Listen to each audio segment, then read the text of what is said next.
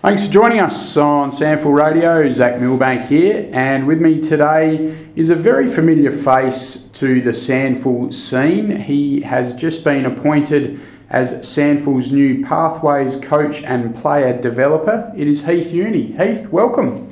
Thanks, Zach. It's really exciting to be back uh, in South Australia and the opportunity to uh, get my teeth stuck into this new role. I'm really excited. It is exciting. Um, where did, uh, I guess, it come about for, for you, um, your interest factor in it, but uh, I guess also as an adjunct to that, what's it designed to, uh, what sort of role is it playing? Yeah, look, it first come about, I, I obviously uh, heard about SANFL doing an external review and wasn't sure what was going to come about it, so I touched base with, with Matthew Doherty throughout the process and said, look, if there's an opportunity to get involved at some level, uh, we're moving back to South Australia, and one thing led to another, and mm. you know, a couple of months down the track, numerous conversations with all stakeholders uh, in in at the SANFL, um, obviously appointed into this new role, um, which is really exciting. And look, the the main part of it is to work with the eight clubs in the SANFL as a support network for their coaches and and alike. Um, obviously, having 12 years of experience coaching, 10 of it at AFL, I've been exposed to what's good and what, what's, what's mm. not. And um, if I can support the eight clubs out there, particularly in the pathway area around coaching environments, whatever it may be, that's one part of the role. And then mm-hmm. obviously in, internally here at the SANFL with the, with the state programs, both male and female, um, to support the wonderful job that you know Brenton heads up with Tony and Robbie Neal um, if I can support the players and coaching at that at that level, that's another another part of the role. Because mm. your first day on the job was bang straight into it at uh, the under eighteen talent hub. Yeah, it was, and, and I remember Tony sent me the program and. Um, straight down at Adelaide, uh, Adelaide Football Club, where I'd spent eight years. So it was a little bit, it was a little bit, uh, not so much awkward. Just I'd been there for so mm. long, and uh, look, it was nice to get back there. They were really, really accommodating personally for me, and I knew a lot of the players I've worked with. Um, but you know, for the for the 45 hub players, what a great experience to, mm. to spend a day at Adelaide Footy Club and um, and be coached by some of their coaches led by Nixie. Yeah, for sure. Um, just getting back to your role, so it's essentially uh, like the talent centre of excellence is at each SANFL club. It's up to them to use you as a resource, and you can sort of come in and uh, do as much or as little as they would like. Yeah, exactly, exactly right. I'm a resource for them, and you know, initially I'll spend some time just observing, mm-hmm. um, talking to their key stakeholders around what are the challenges, the obstacles that they face. Um, you know, some what 10, 12 years ago, I, I, sat in those shoes at North Adelaide, coming mm-hmm. straight out of playing so I, I, get a bit of a feel, but obviously the landscape's changed.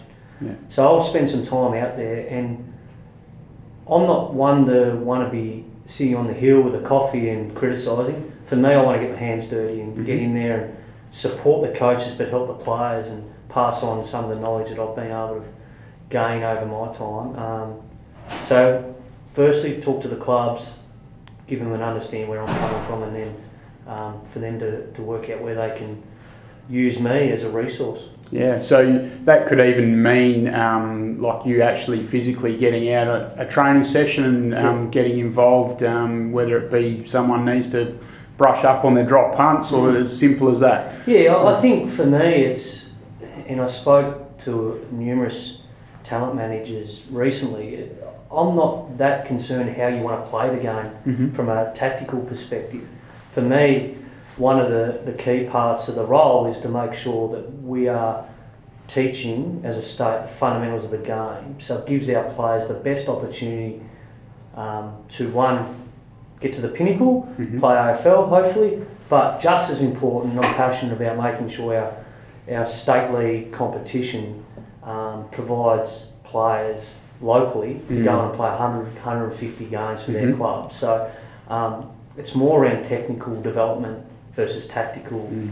uh, understanding. Because that's an important thing not to forget, isn't it? To, it's just as important for players to strive to play 200 games and become a SANFL life member if they can't quite make it to AFL level. And I know that's something Tony Bamford's really passionate about with his SANFL quizzes and the like at the hub camps, which is great to see. And that's something that is inbred in your blood, having played nearly 200 games for North Adelaide. Yeah, I've lived that journey, to be honest, Zach. I remember as a young kid wanted to play AFL, got a couple of years as a rookie in, at West Coast and moved to South Australia to continually chase that dream. And after a couple of years not being able to do that, I just got engrossed in what the SANFL offered. Mm. And once I accepted I wasn't probably going to be good enough to play AFL, I went about trying to just be the best player I could be at the highest level I could be. Mm-hmm. And, and that was here in South Australia. And, you know, I was planning to stay for two years and, and ended up being 10. Mm. Um, and, and played close to 200 and just um, enjoyed what the competition provided. And I think in today's environment, the importance of developing internally for each club is is a competitive advantage. You know, Mhm. I look I look from afar. The probably two clubs that do it really well most recently in North Adelaide and, and Woodville. hmm You know, they've pre, you know been grand final teams where they've Mm. got a, a lot of their zone players or Yes. locals, and I think in this current landscape, that's really really important. And hopefully, part of my role will be able to go out and help their local players Mm. um, and coaches be able to get more players to stick around and play Yeah. 100 plus SANFL games, which can only benefit the competition. Exactly. Uh, winding the clock back when you were, you touched on it earlier, um, under 18 coach at North Adelaide in 2011 and 2012. Um, what do you think you can take from those experiences? I know probably a long time ago, but just sort of recalling, I guess, how you felt at that time and whether or not um, you would have liked similar support in that role. Yeah, it's, it's an interesting question, I- and I've gone back and reflected on those times. I've just come out of playing. I was given the fortunate opportunity to coach straight away, and I Mm. always had a passion of coaching. I had a teaching background, hmm and I remember I remember clearly the work at that point in time. Uh, Brenton Phillips was the coach developer, if you want to call it. Yes. Um, and we would have these formal opportunities to catch up with all coaches and all. You know, I learned so much on the job, but Mm. those formal opportunities to sit down and chat to other coaches. But you know, with Stick's experience as a coach, he was able to help me become even better.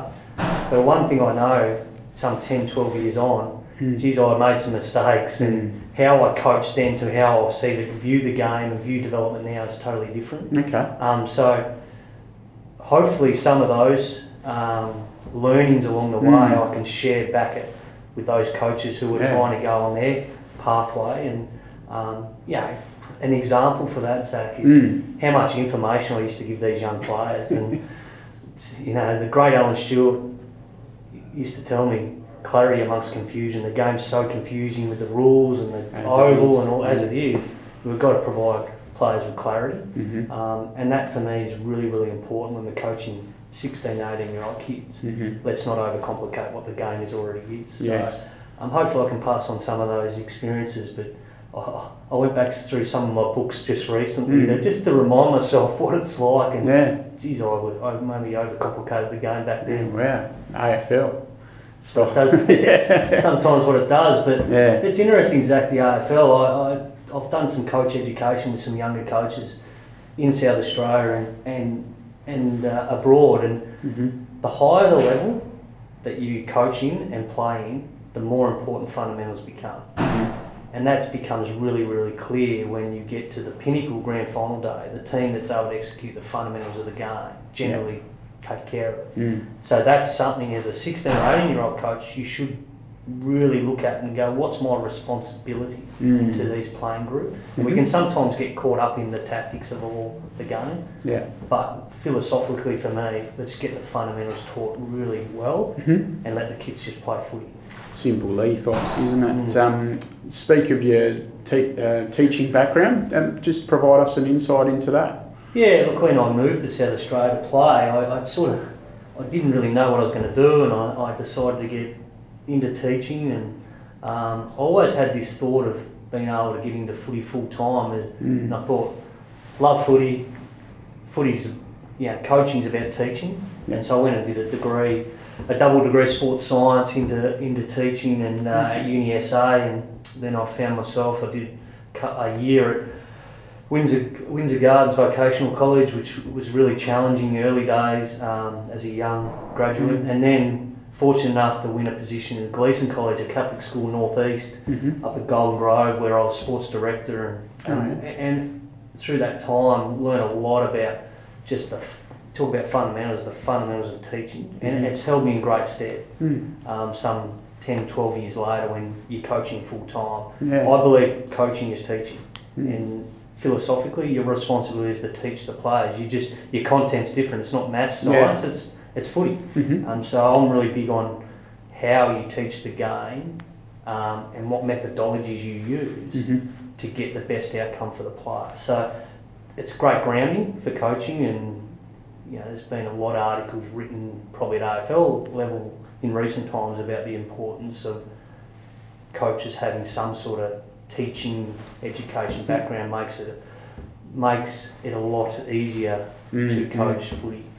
And has it, uh, just in terms of the role, has it got to the point, I know it's a fair way off, but um, 16s and 18s potentially like come carnival time that you actually play a physical sort of assistant type role for bangers, for example, or that yet to be sort of worked Yeah, it's through? yet to be determined. Yeah. and This role's sort of come on us pretty quick. Yeah. Um, look, I've, we've had brief chats around what it looks like. Hmm. You know, the first 12 months we'll, we'll be sit back, see where, what support I can get. Hmm. But certainly in those carnivals, I'll be.